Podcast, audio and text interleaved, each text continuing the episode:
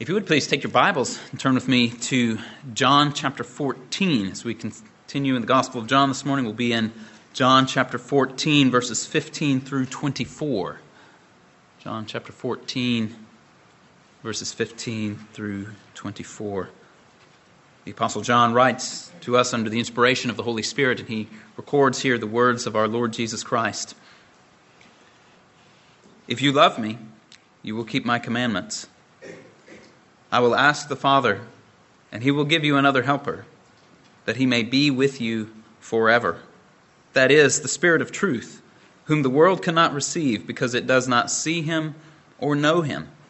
But you know him because he abides with you and will be in you. I will not leave you as orphans, I will come to you. After a little while, the world will no longer see me, but you will see me. Because I live, you will live also. In that day you will know that I am in my Father, and you in me, and I in you. He who has my commandments and keeps them is the one who loves me. And he who loves me will be loved by my Father, and I will love him, and will disclose myself to him. Judas, not Iscariot, said to him, Lord, what then has happened, that you are going to disclose yourself to us and not to the world? Jesus answered and said to him, If anyone loves me, he will keep my word, and my Father will love him, and we will come to him and make our abode with him. He who does not love me does not keep my words, and the word which you hear is not mine, but the Father's who sent me. Now, as we consider these verses this morning, we'll be doing so under two main headings. First of all, love for Jesus leads to obedience. And secondly, be encouraged by the promises. Love for Jesus leads to obedience. Be encouraged by the promises. Now, as we've already seen here in John chapter 14, Jesus is seeking to comfort the disciples. He told them that he is going away, and where he was going, they could not come. Judas, he said, was going to betray him, and Judas had already gone out to do the deed. Peter, he said, was going to deny him, and they were still anticipating that denial. And the disciples were, were no doubt unsettled by all of this and in need of comfort. And so he said to them at the beginning of the chapter, Do not let your hearts be troubled. Believe in God, believe also in me. I go to prepare a place for you. If I go and prepare a place for you, I will come to receive you to myself. And he had told them, as we saw last week, that the same works which he had done, they would also do, and greater works, because he was going to the Father. He had told them that he would answer the prayers which were made in his name. And this is how he comforts his disciples. Christ has a relationship with them, a relationship in which they trust him, a relationship in which he secures their eternal well being, a relationship in which he strengthens them and answers their prayers. And implicit within all of this is the fact that Jesus does what he does for his disciples out of love for them. And in turn, this is a relationship in which Jesus' disciples love him. They love Jesus because Jesus first loved them. And their love will be shown by their deeds. Indeed, whenever someone loves someone or loves something, their love for that person or that object will be shown by their deeds. And so Jesus says here in verse 15, If you love me, you will keep my commandments. This means that what we love will be shown by how we act. If we love the world and the passing pleasures of sin, we will show that by pursuing the world, its favor and its pleasures. And if we love Christ, we will show that by being obedient. And this is important for us to consider because so often the world thinks of love simply as an infatuation or as an emotional attachment. Now, no doubt love does involve feelings, but it involves much more than feelings. Love has been, I think, helpfully defined as that affection or motion of the will, whereby it is inclined to a person by reason of some excellence or agreeableness or goodness which we think or apprehend to be in him. It's this affection of the will. We see something that's excellent or agreeable, and we're inclined to this person, to, to love them. And then that affection or motion of the will will be shown in practical terms. And if those practical realities do not follow the profession of love, then the only real conclusion that we can reach is that the love is not real but only imaginary. And so, for instance, if I were to say that I love my father, but I did not honor him in any perceptible way, if I never wanted to see him, never spoke of him, or if when I did speak of him, I spoke in contemptible ways and hateful ways, you could conclude that despite what I say, I actually really don't love my father. If I were to say that I love my children, and yet I never have anything nice to say about them, if I continu- am continually rude to them and hurtful toward them, you might rightly conclude that despite me saying that I love my children, I actually do not love them. If I were to say that I love my wife and yet did not honor her, did nothing to care for her, did nothing to serve her, or never showed her any affection at all, and so on, you would rightly conclude that I actually do not love my wife, despite what I say. Even someone as mercenary as Delilah in the book of Judges seemed to, seemed to grasp this, at least in theory. She said to Samson, How can you say, I love you, when your heart is not with me? Samson kept on, kept on lying to her about the secret of her strength, and she at least recognized that a profession of love ought to be accompanied by some kind of action. The point is, love is not merely an emotional feeling. It's not merely something that you say. It involves a resolution of the heart that must say, This is someone I love, and therefore I will demonstrate that love by what I do. Now, in these words here, Jesus takes it for granted that his followers will love him. They will respond to his love by loving him in return. They will love him because he first loved them.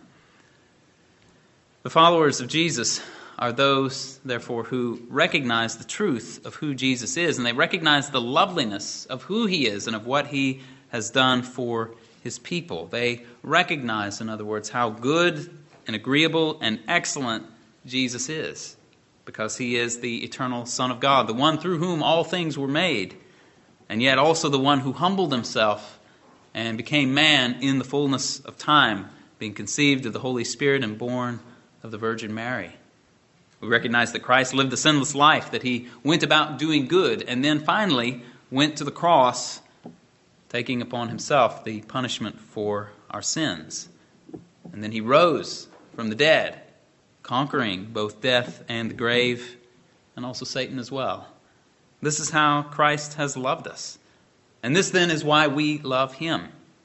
Christ's people have had their hearts open to the truth of the loveliness of what Christ has done for them, and therefore we love him, and we commit ourselves to Christ in love, and then we demonstrate that love practically in our lives.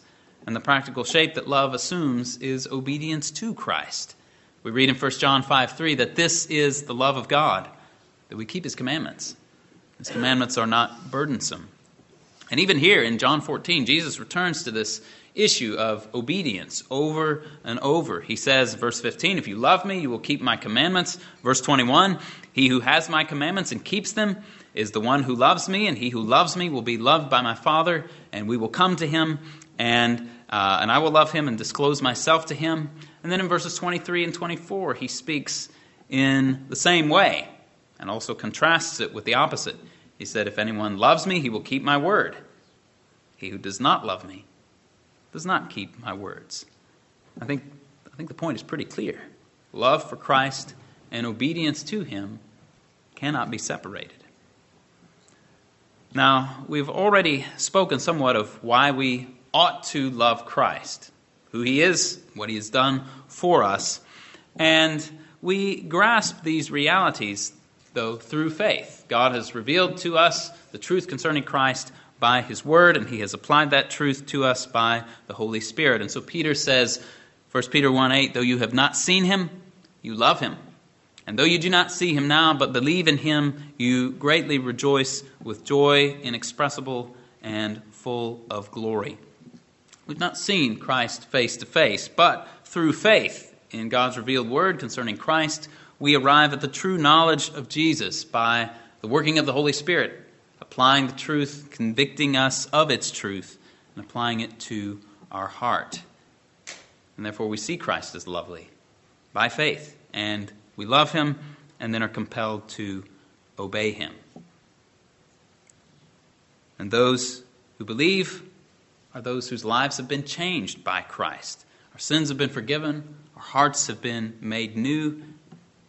And now, being made new, we love what he loves. We hate what he hates. And if not perfectly and completely, at least the process has been started. Our conformity to the image of Christ. At our conversion, the decisive shift takes place, and then over time, the Spirit works more and more to conform us to the image of Christ as our loves and hates more align with His. And this is why John can say keeping the commandments of God is not burdensome. It is because we recognize that His commands are good. They are good in themselves, and obeying them is actually good for us. To disobey His commands is to bring death and destruction to ourselves. And therefore, Paul can say at the end of Romans 6, uh, 6 21 and 22, therefore, what benefit were you then uh, deriving from the things of which you are now ashamed? For the outcome of those things is death. But now, having been freed from sin and enslaved to God, you derive your benefit, resulting in sanctification, and the outcome, eternal life. And so then, the obvious question for all of us who claim to belong to Christ, for all of us who claim to follow Him and to love Him, is simply this Are you loving Him? Are you obeying Him? Are you keeping His word? I hope so. But if we're planning to do so, we need to acknowledge up front that we better buckle up and be ready because the word of Christ will be opposed. We have great enemies in this world. The word of Christ stands opposed to the natural desires of the flesh. We have to give them up if we want to love and serve Christ because living in accordance with the desires of the flesh is completely incompatible with following after Christ. And so we read in 1 Corinthians 6 9 and 10 Do you not know that the unrighteous will not inherit the kingdom of God? Do not be deceived, neither fornicators, nor idolaters, nor adulterers, nor effeminate, nor homosexuals, nor thieves, nor covetous, nor drunkards, nor revilers, nor swindlers will inherit the kingdom of God. The lust of the flesh will incline us toward some of those things, and different ones of us are sinfully given toward different sinful desires, but we must turn away from them all, both the actions and the desires alike. Because those who live like this, Paul says, will not inherit the kingdom of God. To live like this is to live in disobedience to Christ, giving evidence, therefore, that we do not love Christ because we're not keeping his word. So we have to buckle up and be ready because of the flesh. We also have to buckle up and be ready because the word of Christ always has been and always will be countercultural. It will be opposed by the world. Now, granted, there may be some cultures where what is valued by the culture and in the culture may be in greater alignment, at least to some degree, than with others. But even with that reality granted, Christians on this earth, as long as we're on this earth, have to recognize there's going to be worldliness in the world. How's that for a surprise in a Sunday morning sermon? The world is going to be worldly. There's always going to be those of whom Paul described in Philippians 3 as enemies of the cross of Christ, whose end is destruction, whose God is their appetite, whose glory is in their shame, whose minds are set on earthly things. And Peter says in 1 Peter 4 4 that these kind of people are going to be surprised that we do not run with them into the same excesses of dissipation, and they malign you. You're going to be surprised that you don't join with them, and they're going to give you a hard time because you don't. There are always going to be worldlings in the world who set their mind on earthly things, who are enemies of the cross of Christ, and who malign the people of God because they no longer pursue a path of sin. Such people are going to be quick to slander Christians as haters. This Happens in our day, for sure. I'm sure that's not a surprise to any of you here this morning. And this is nothing new. Indeed, the Roman historian Tacitus, when he was describing how Nero killed the Christians in the first century, he said that they were killed not so much for burning the city of Rome, which was the, charge that was leveled against the Christians. He said that they were burned rather for their hatred of mankind. That's what the Romans thought. They thought these Christians are haters. And so they killed them. It's always going to be countercultural to follow Christ. It's going to earn you enemies, it's going to earn you slander. If it doesn't come against you personally, per se, it will at least be leveled against you generally and broadly because you're a Christian and Christians are going to be hated by the world. And why, you might ask, does this happen? Why does the world hate Christians so much? Paul says in Romans 8, 7 and 8 that the mindset on the flesh is hostile toward God. For it does not subject itself to the law of God, for it is not even able to do so. And those who are in the flesh cannot please God. Those who are in the world are at enmity with God. They are held captive by their sins. And they love to sin. And they're not going to be happy with people who stand opposed to what they support and those who live in such a way that contradicts the very things that they hold dear. And Jesus warned us about this in Luke 12, 51 to 53, when he says, Do you suppose that I came to grant peace on earth? I tell you no, but rather division. For from now on, five members will be in one household. They will be divided, three against two, and two against three. They'll be divided, father against son, and son against father, daughter against mother, and mother against daughter, mother in law against daughter in law, and daughter in law against mother in law. And so we need to count the cost up front and recognize that loving Jesus and obeying Him are things that are going to cost us the, the favor, the good opinions of the world. Jesus never told us that it would be otherwise. In fact, he said in the Olivet Discourse, You will be hated by all nations because of my name. And so we have to count the cost up front. But the good news is that if we count the cost rightly, we'll recognize that it's easily worth it to follow after Christ. If we're counting the cost rightly, we will see the loveliness of Christ. We'll see who he is and what he has done for us. We'll see the great reward of, of following him. This is why the writer to the Hebrews can talk about Moses in, uh, in Hebrews 11, that he was not willing to be counted as the, the son of Pharaoh's daughter, but counted it greater riches to be with the people of God. And he left behind the treasures of Egypt for the, for the greater riches and treasures that were held out to him. If we count the cost rightly, we're going to recognize that this world as it stands is spiraling out of control and spiraling to its death. And so John says in 1 John 2:17 that the world is passing away as also its lusts. But the one who does the will of God lives forever. So there's, there's plenty of opposition. Satan will oppose us too, but if we but reckon things rightly, if we see the loveliness of Christ, we see how lovely He truly is, how worthy He is of our love and our obedience, and we will love Him, and in loving Him, we will gladly give our all to serve Him. And so, are you loving Christ today? Are you obeying Him today? It's good questions to think about. And this brings us then to our second point, which is be encouraged by the promises. Be encouraged by the promises. Notice here in these, these words of Jesus in verses 15 through 24 the numerous encouraging promises that he gives. He doesn't simply say, If you love me, you'll obey me. I'm out of here. Goodbye. He doesn't, doesn't do that at all. Again, Jesus, as we said, has a relationship with these men. He wants to encourage them, he wants to strengthen them, and so he gives them great and precious promises in order to cheer them and encourage their hearts as they face the, the clouds that are out there on the horizon, right? There's been some disturbing discussion that's already taken place. There are disturbing events that are about to take place. And so Jesus wants to help them along the way. And so he gives them, in verses uh, 16 and 17, the promise of the Holy Spirit. He says, I will ask the Father, and he will give you another helper, that he may be with you forever.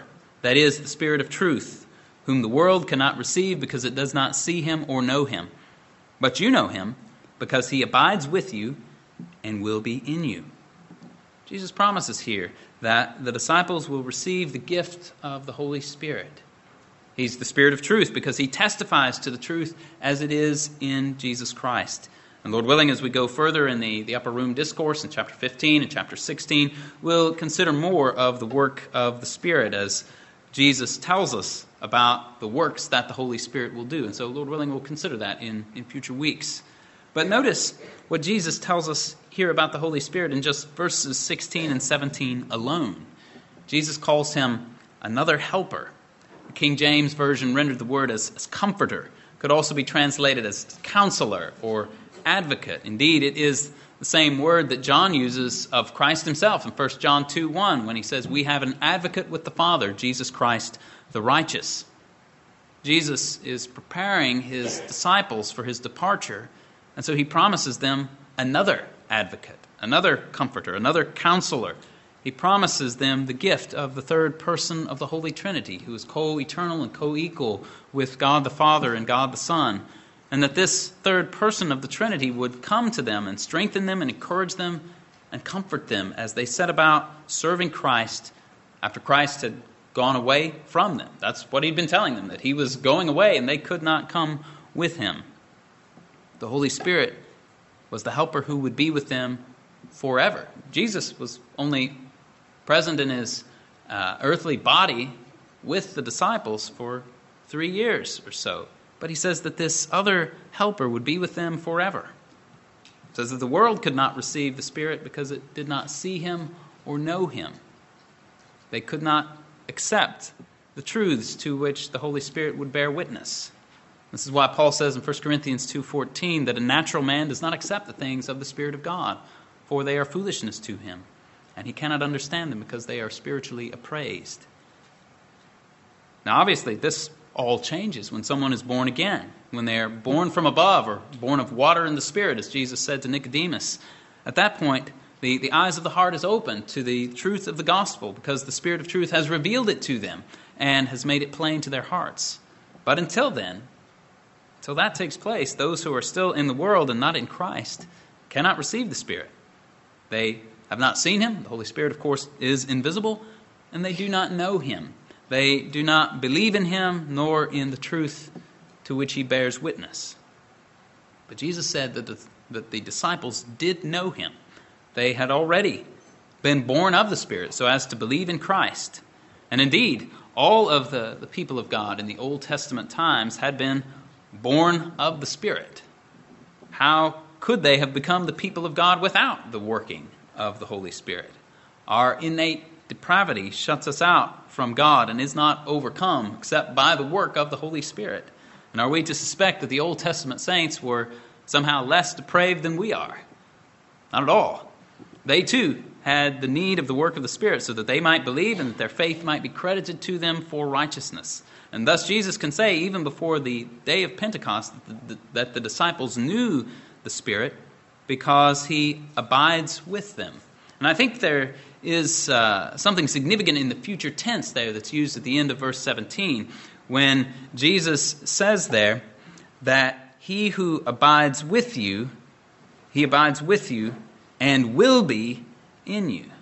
The Spirit was already, even before Pentecost, abiding with the disciples. But the Spirit would be, in the future tense, would be in them. And this speaks course, to the, the greater indwelling of the Spirit, which would occur on the day of Pentecost, when the Holy Spirit was not merely, not merely sprinkled, but poured out upon the apostles and upon all who believed their message. The Spirit had already abided with them in a, in a limited sense, we could say. But on the day of Pentecost, the Spirit would be poured out, and all of God's people would be filled with the Spirit. And this is encouraging. Was it not meant to be encouraging to the disciples?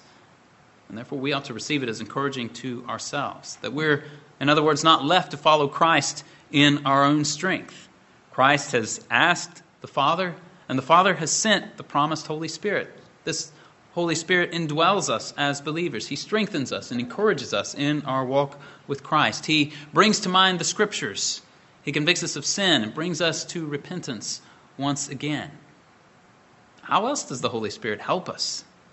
Well, he intercedes for us, which is what we find in Romans 8 when Paul says that in the same way the Spirit also helps our weakness. For we do not know how to pray as we should, but the Spirit Himself intercedes for us with groanings too deep for words. And He who searches the hearts knows what the mind of the Spirit is, because He intercedes for the saints according to the will of God. The Spirit Himself intercedes for us. And it is by the Spirit that we put to death the misdeeds of the body, as Paul says in Romans 8. The Spirit helps us in our fight against sin. It is the Spirit who produces good works and good fruit in our lives. It is the Spirit who brings out love, joy, peace, patience, kindness, goodness, faithfulness, gentleness, and self control. This is the helper which Christ sends to his people. This helper that remains with us forever, indwelling us forever. And this is not the only promise that Christ gives to his disciples to encourage them. He says to them in verse 18, I will not leave you as orphans, I will come to you. And what does he mean? Well, he goes on to explain. He says, After a little while, the world will not see me any longer, but you will see me. Because I live, you will live also. And that day you will know that I am in my Father, and you in me, and I in you. Now, what exactly does this mean when Christ says, I will not leave you as orphans, I will come to you?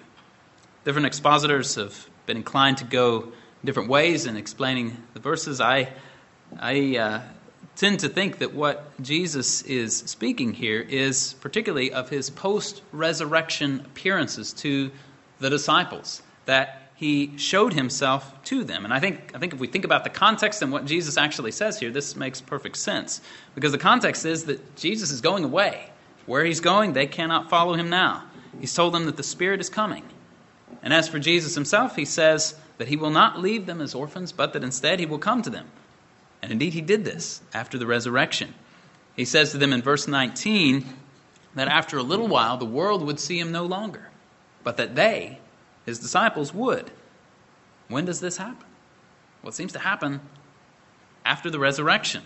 For after he was raised from the dead, Jesus did not show himself to the world, but he did show himself to the disciples. Peter said it this way as he was preaching to Cornelius in Acts 10 41 and 40 and 41. He said, God raised him up on the third day and granted that he become visible, not to all people, but to witnesses who were chosen beforehand by God, that is, to us who ate and drank with him after he arose from the dead. And so Jesus showed himself to the disciples, to the witnesses, to the 500, and so on, but not to the world. And then, beginning at the resurrection, the minds of Jesus' disciples began to be open to the great truths which Christ had demonstrated to them. And so Jesus says here in verse 20, he says, In that day you will know that I am in my Father, and you in me, and I in you. Now, it's not that they understood absolutely everything on that first Easter Sunday. They certainly did not.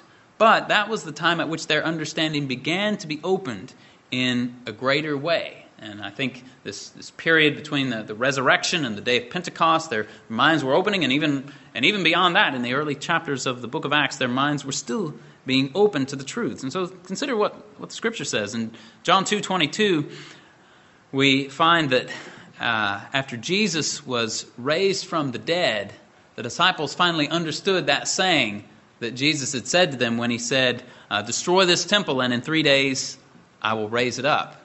John 2:22 tells us that after his resurrection, they remembered these words that he had said and they believed the scripture and the word that Jesus had spoken. We find a similar statement in John 12, 16 about how the disciples did not really understand what was happening on Palm Sunday as Jesus was, was placed on a donkey and rode into Jerusalem. But, John tells us, when Jesus was glorified, then they remembered that these things were written of him and that they had done these things to them. They remembered Zechariah. Behold, your king comes to you, O Zion, gentle and riding on a donkey. It was when Jesus was glorified that the light bulb came on and like, wait a minute. Oh yeah, we did that to Jesus. We put him on a donkey. He rode into Jerusalem just like Zechariah said he was going to. The point is that the pieces started coming together for the disciples after the resurrection, stretching on through the period to when Jesus was glorified, when he ascended to the Father, and then surely even through the, the period of Pentecost as well, when the Spirit who had been with them began to indwell them. Indeed, Jesus could go on to speak, as he did in John 16, verses 12 and following, of the fact that he had more to say to them than they could receive at the moment, but that when the Spirit of truth came, he would guide them into all truth, and their minds would be opened.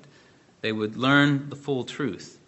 The process was, was slow, it wasn't instantaneous, but nevertheless, they learned and they grew. And even sometime after Pentecost, it took a vision and a meeting with Cornelius for Peter and other Jewish Christians to come to a full realization of how God was going to incorporate Gentiles into the plan of salvation and grant repentance unto life to them also.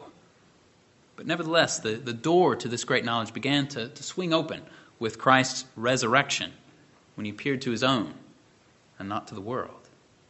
And so that had to be encouraging to them that Christ is not going to leave them as orphans, he would come to them.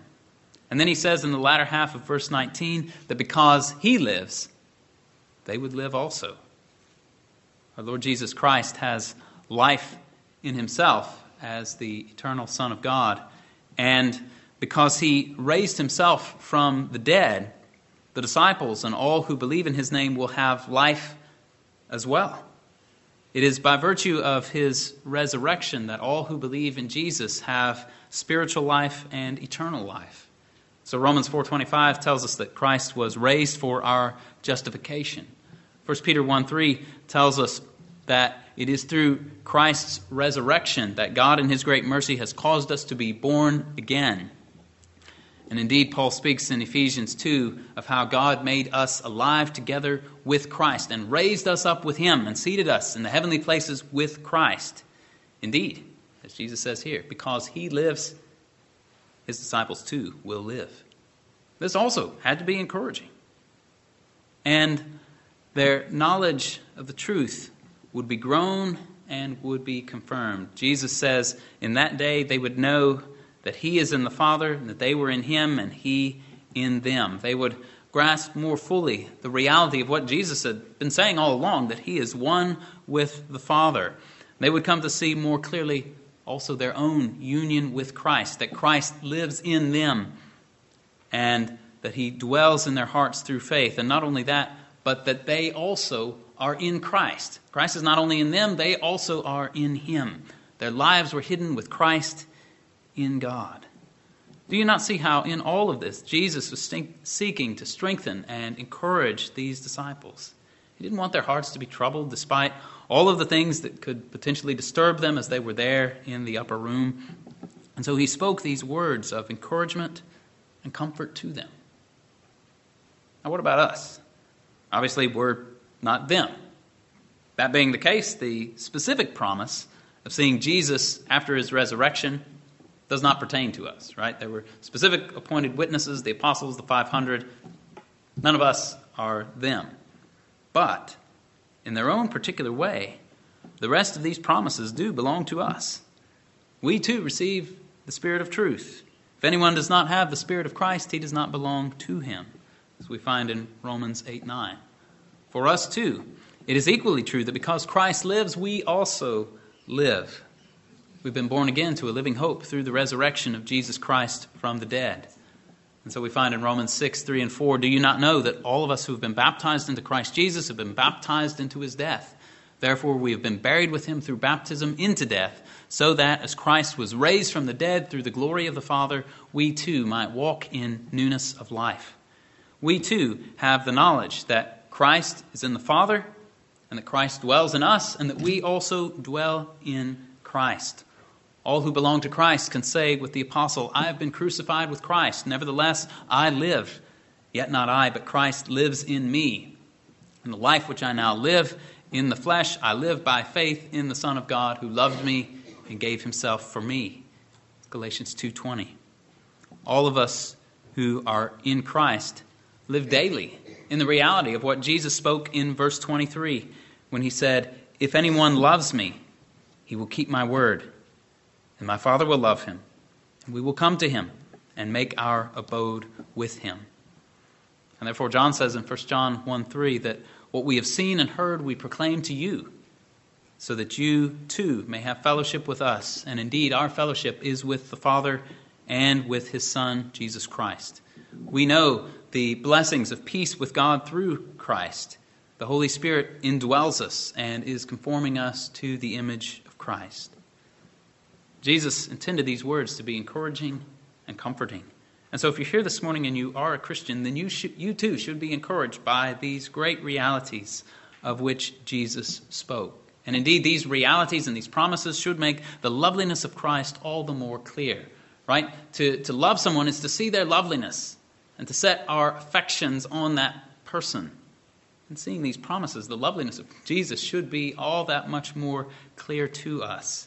And so be comforted, be encouraged if you are a Christian this morning. Be reminded afresh of the work of the Spirit of truth within you, the indwelling of Christ within you, and the new life that you have because Christ lives. And then in turn, allow these good and encouraging truths to direct your heart to love Christ. The old hymn writer said, Then shall my latest breath whisper thy praise. This shall be my parting cry, my heart shall raise.